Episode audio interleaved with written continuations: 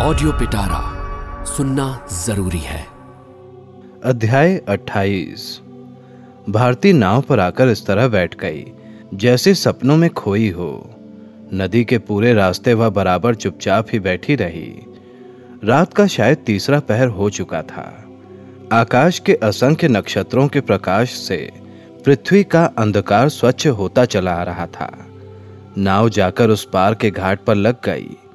हाथ पकड़कर भारती को उतार चुकने पर सव्यसाची स्वयं भी उतरने को तैयार हो रहे थे, कि उसी समय भारती ने उन्हें रोकते हुए कहा, मुझे पहुँचाने की आवश्यकता नहीं है भैया, खुद चली जाऊँगी। अकेली जाते समय डर नहीं लगेगा लगेगा, लेकिन इसके लिए तुमको चलने की ज़रूरत नहीं है। सव्यसाची ने कहा, थोड़ी दूर ही तो चलना है। चलो ना बहन, तुम्हें छटपट पहुँचा आऊँ। इतना कहकर उन्होंने जो ही नीचे सीढ़ी पर पैर बढ़ाया। भारती ने हाथ जोड़कर कहा, मुझे बचाओ भैया।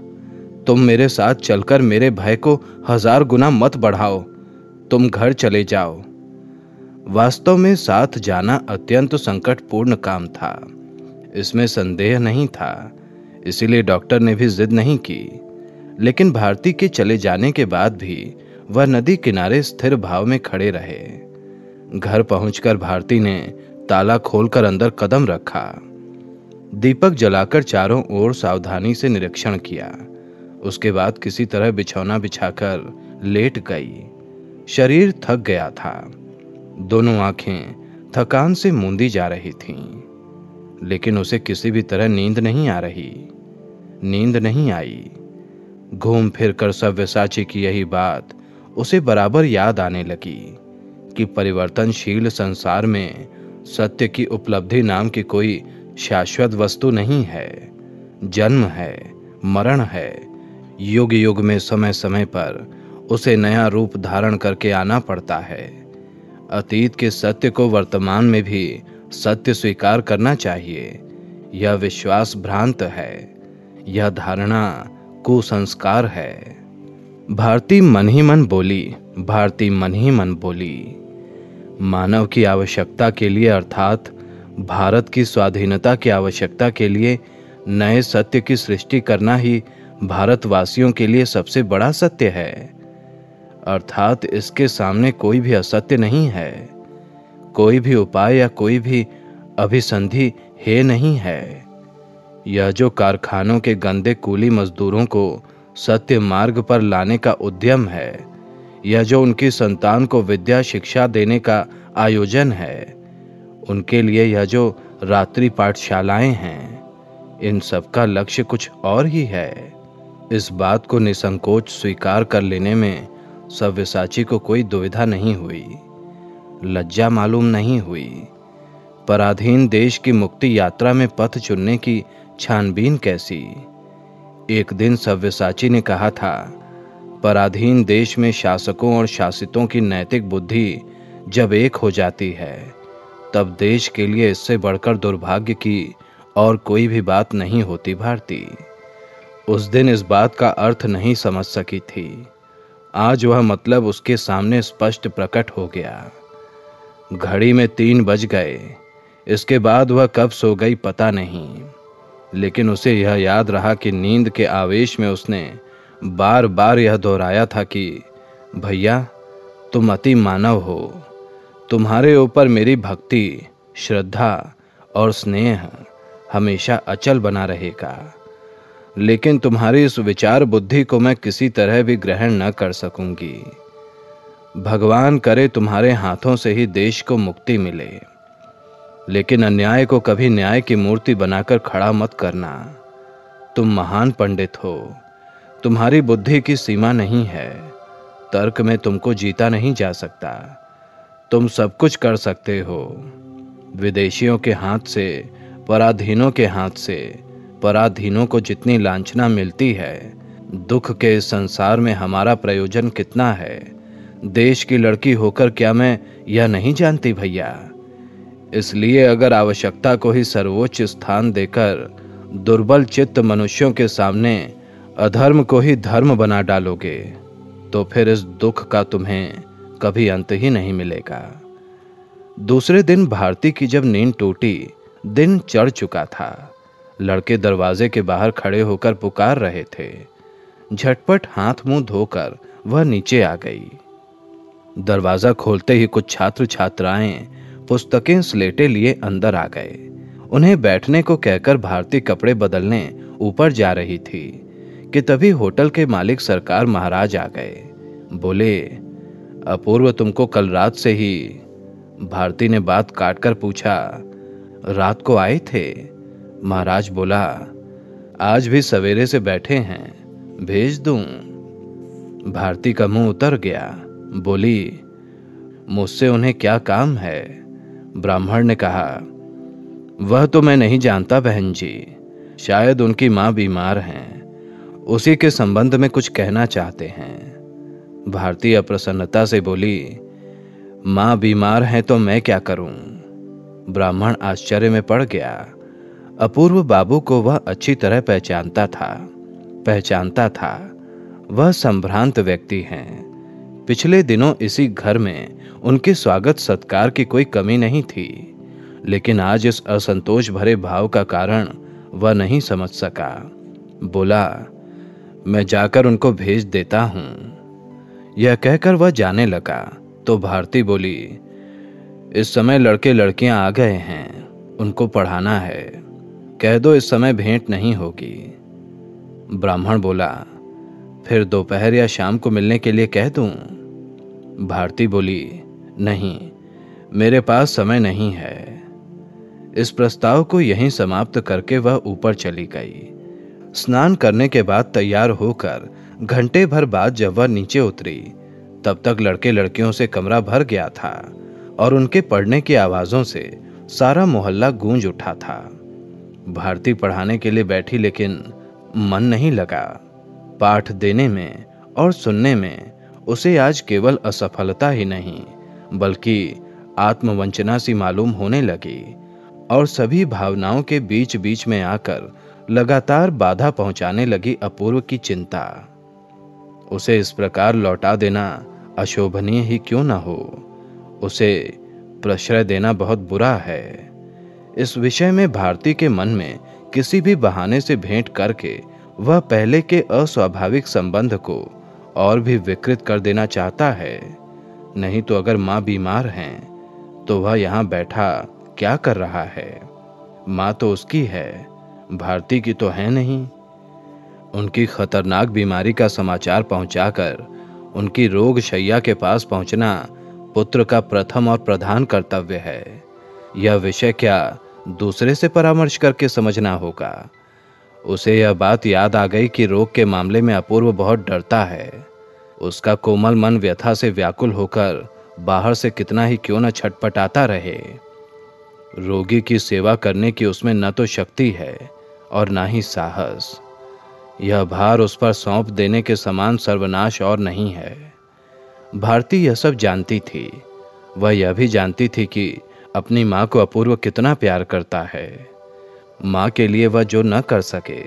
ऐसा कोई भी काम संसार में उसके लिए नहीं है। उनके ही पास न जा सकने का अपूर्व को कितना दुख है।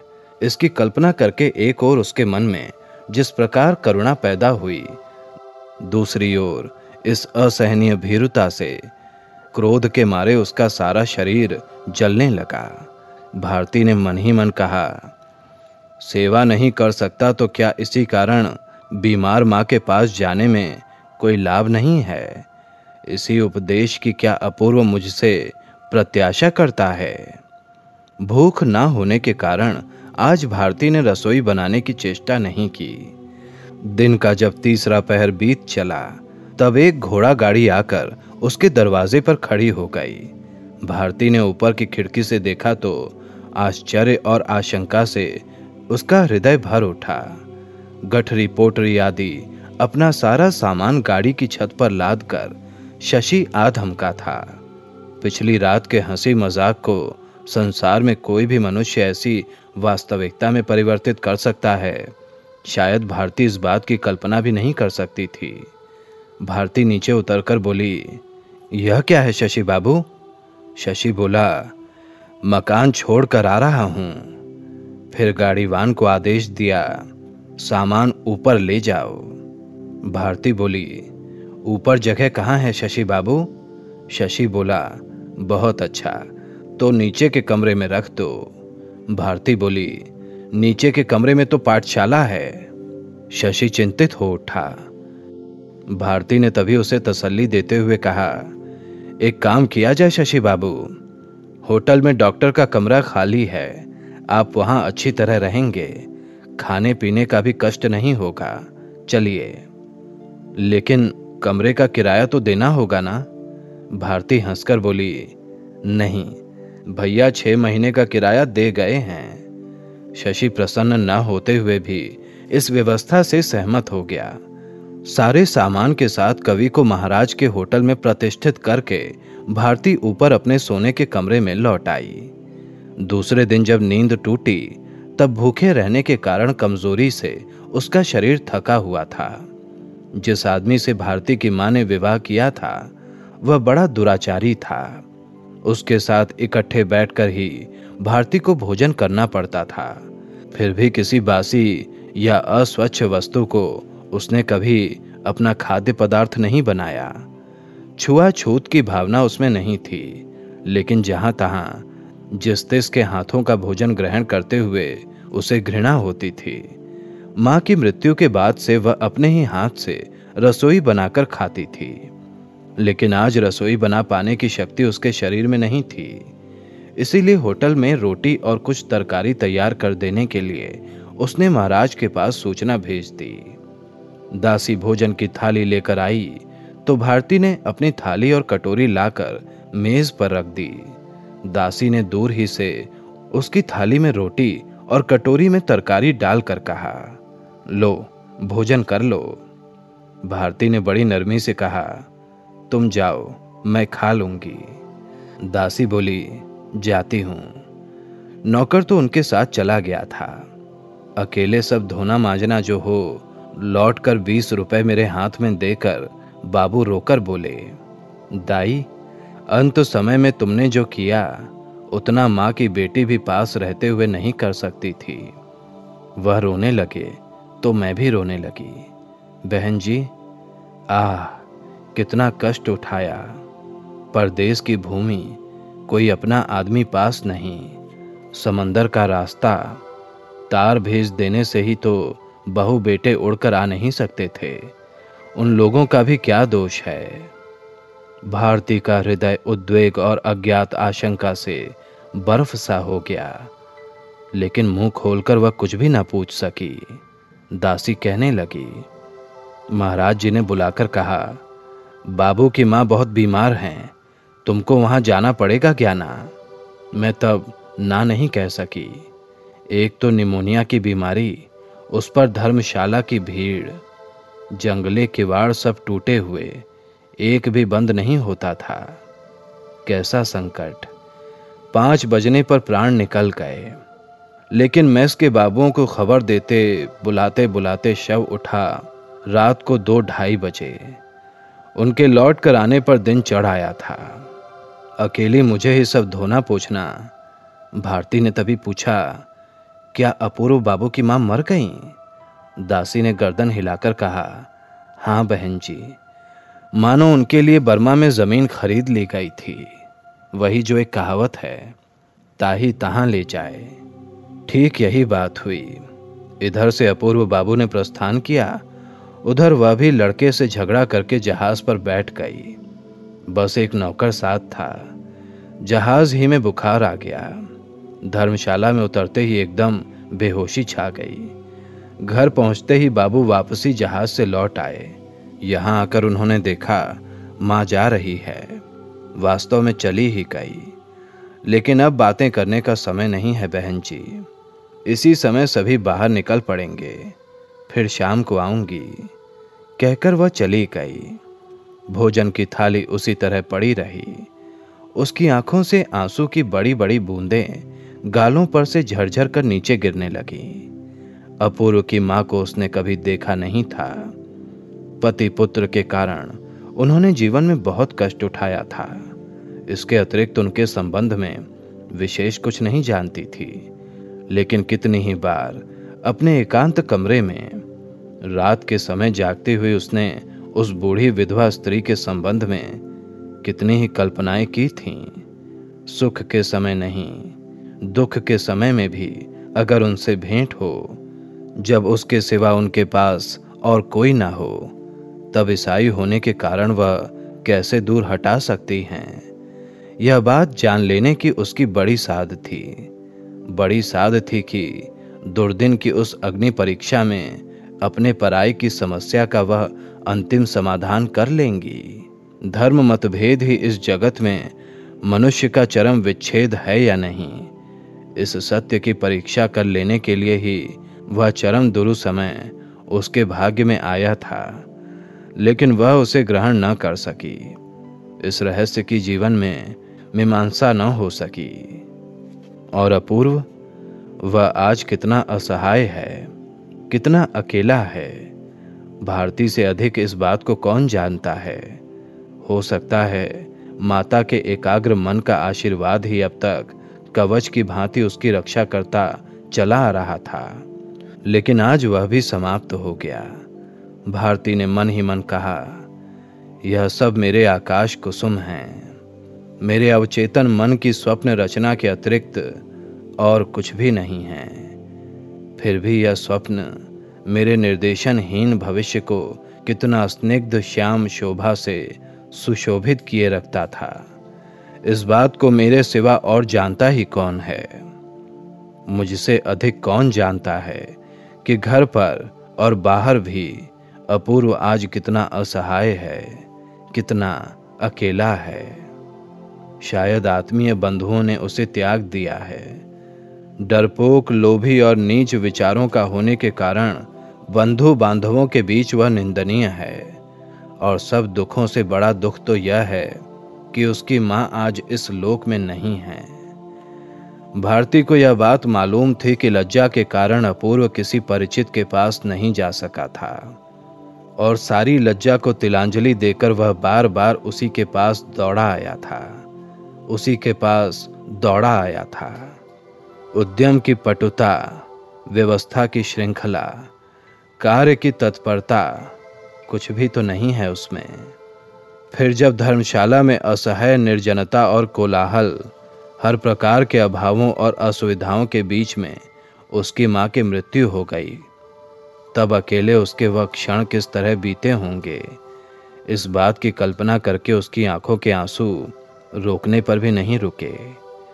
आँखें पूछते पूछते जो बात उसे अनेक बार याद आई थी, वही बात उसे फिर याद आ गई। मानो सभी दुखों का सूत्रपात अपूर्व के उसके साथ जान पहचान होने के साथ ही हुआ हो। नहीं तो पिता और बड़े भाई की उद्दंडता उच्च श्रृंखलता के विरुद्ध जब उसने माँ का पक्ष लेकर सैकड़ों दुख सहे थे, तब स्वार्थ बुद्धि ने उसे सत्य से विचलित क्यों नहीं किया? तब दुर्बलता कहाँ थी? अपने कर्माचरण में, आस्था और प्रगाढ़ निष्ठा में, क्या सचमुच ही इतने तुच्छ विचारों की है कि यह सब कुछ माँ का मुँह देखकर ही किया करता था? उसका गंगा स्नान, उसका चोटी रखना, उसका सब काम सारे अनुष्ठान, भले ही झूठे और आडंबर ही क्यों ना हों, फिर भी वह अपने प्रति किए स्व मजाकों और आक्रमणों को सहकर उनको बेकार करके अटल ही बना रहा। इसे क्या अपूर्व के स्थिर मन का प्रमाण माना जा सकता है? फिर आज वही मनुष्य बर्मा में आकर ऐसा कैसे हो गया?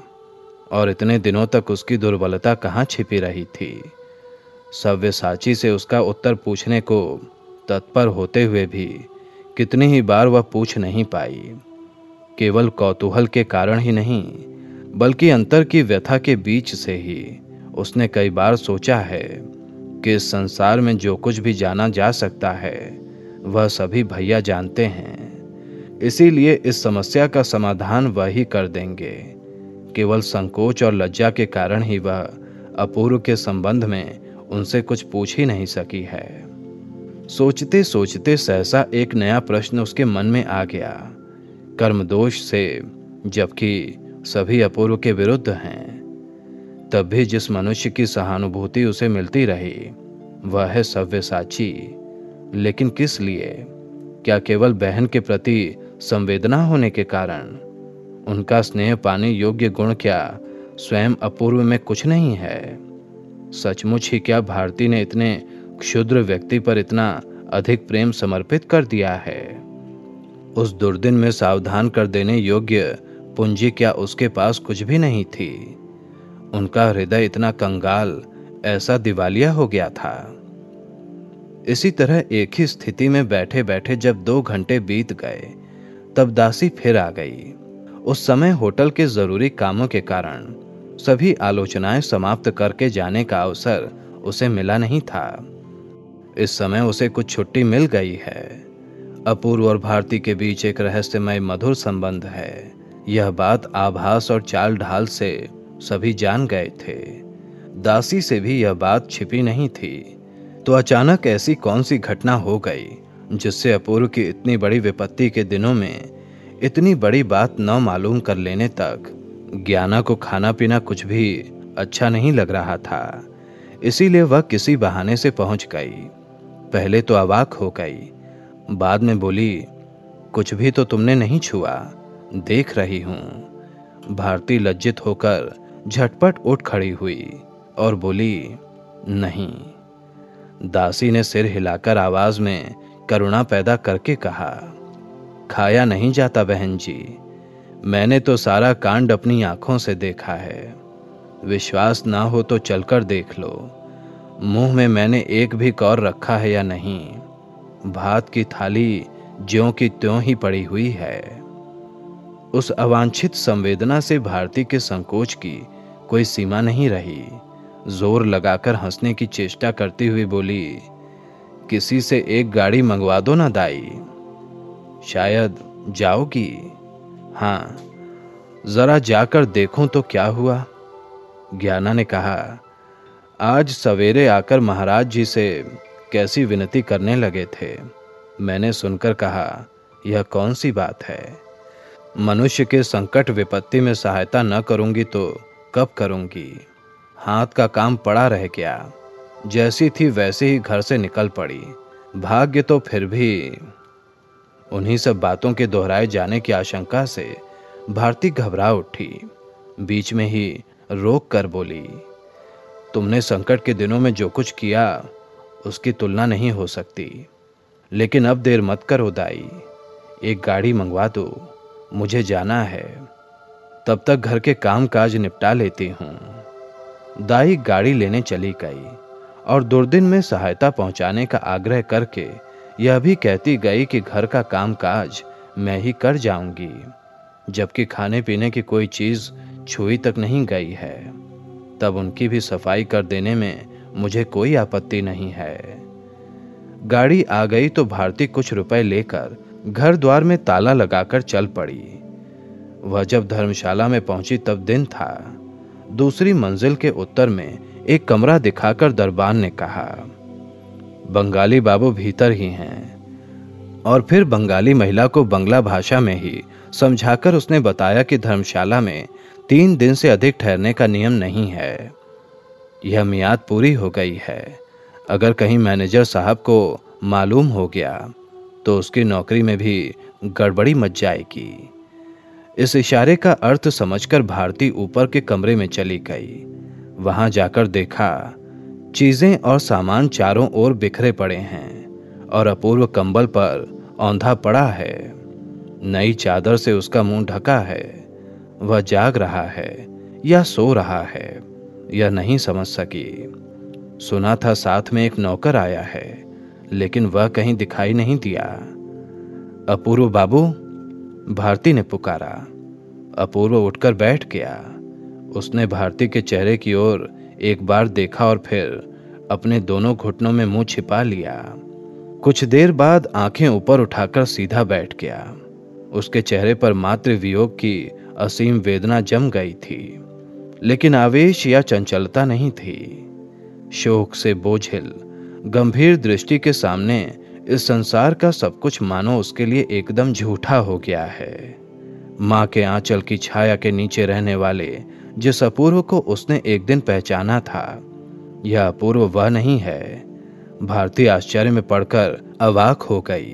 अपूर्व बोला, यहाँ बैठने के लिए कुछ नहीं है भारती। सारी जगह भीगी हुई है। तुम बक्स पर बैठ जाओ। भारती किवाड़ की चौखट पकड़े, आँखें झुकाए। जिस तरह खड़ी थी, उसी तरह खड़ी रह गई। कुछ देर तक दोनों के मुँह से एक शब्द भी नहीं निकला। फिर अपूर्व ही बोला, बैठ जाओ भारती। भारती बोली, बैठने पर शाम हो जाएगी। क्या इसी समय चली जाओगी? बैठ नहीं सकोगी? भारती बक्स पर बैठ गई। फिर बोली, माँ यहाँ आई थी। यह बात मुझे मालूम नहीं थी। मैंने उनको देखा नहीं। लेकिन मेरी छाती के भीतर आग सी जल रही है। इस संबंध में कुछ कहकर मुझे और दुख मत देना। कहते कहते उसकी आँखों से आँसू लुढ़क पड़े। अपूर्व स्तब्ध ही रहा। भारती ने आंचल से आँसू पहुँचते हुए कहा, समय आ गया, माँ चली गई। पहले मैंने सोचा था, इस जन्म में कभी तुम्हें अपना मुँह नहीं दिखाऊँगी। लेकिन तुमको इस तरह अलग फेंक कर भी कैसे रह सकती हूँ? मेरे साथ गाड़ी आई है, उठो, मेरे घर चलो। फिर उसकी आँखों से आंसुओं की धारा बहने लगी।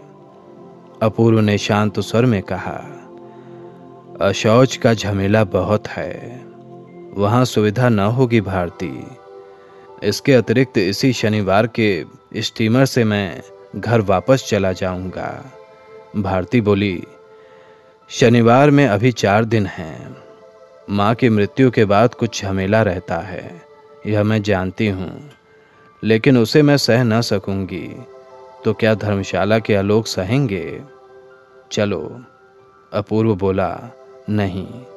भारती बोली, नहीं कह देने से ही अगर तुम्हें इस हालत में छोड़कर चली जा सकती तो यहाँ आती ही नहीं है पूर्व बाबू।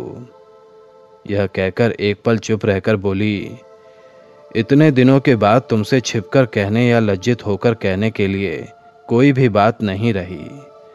माँ का अंतिम कार्य बाकी है। शनिवार को जहाज़ से तुम्हें घर वापस जाना ही पड़ेगा। उसके बाद क्या होगा, मैं यह भी जानती हूँ। मैं तुम्हारी किसी व्यवस्था में बाधा नहीं दूँगी। लेकिन इस अवसर पर कुछ दिनों में भी, अगर तुम्हें अपनी आँखों के सामने न रख सकी तो तुम्हारी ही शपथ लेकर कह रही हूँ, घर लौटकर मैं आज ही विष खाकर प्राण त्याग दूँगी। माँ का शोक इससे बढ़ेगा ही। घटेगा नहीं अपूर्व बाबू।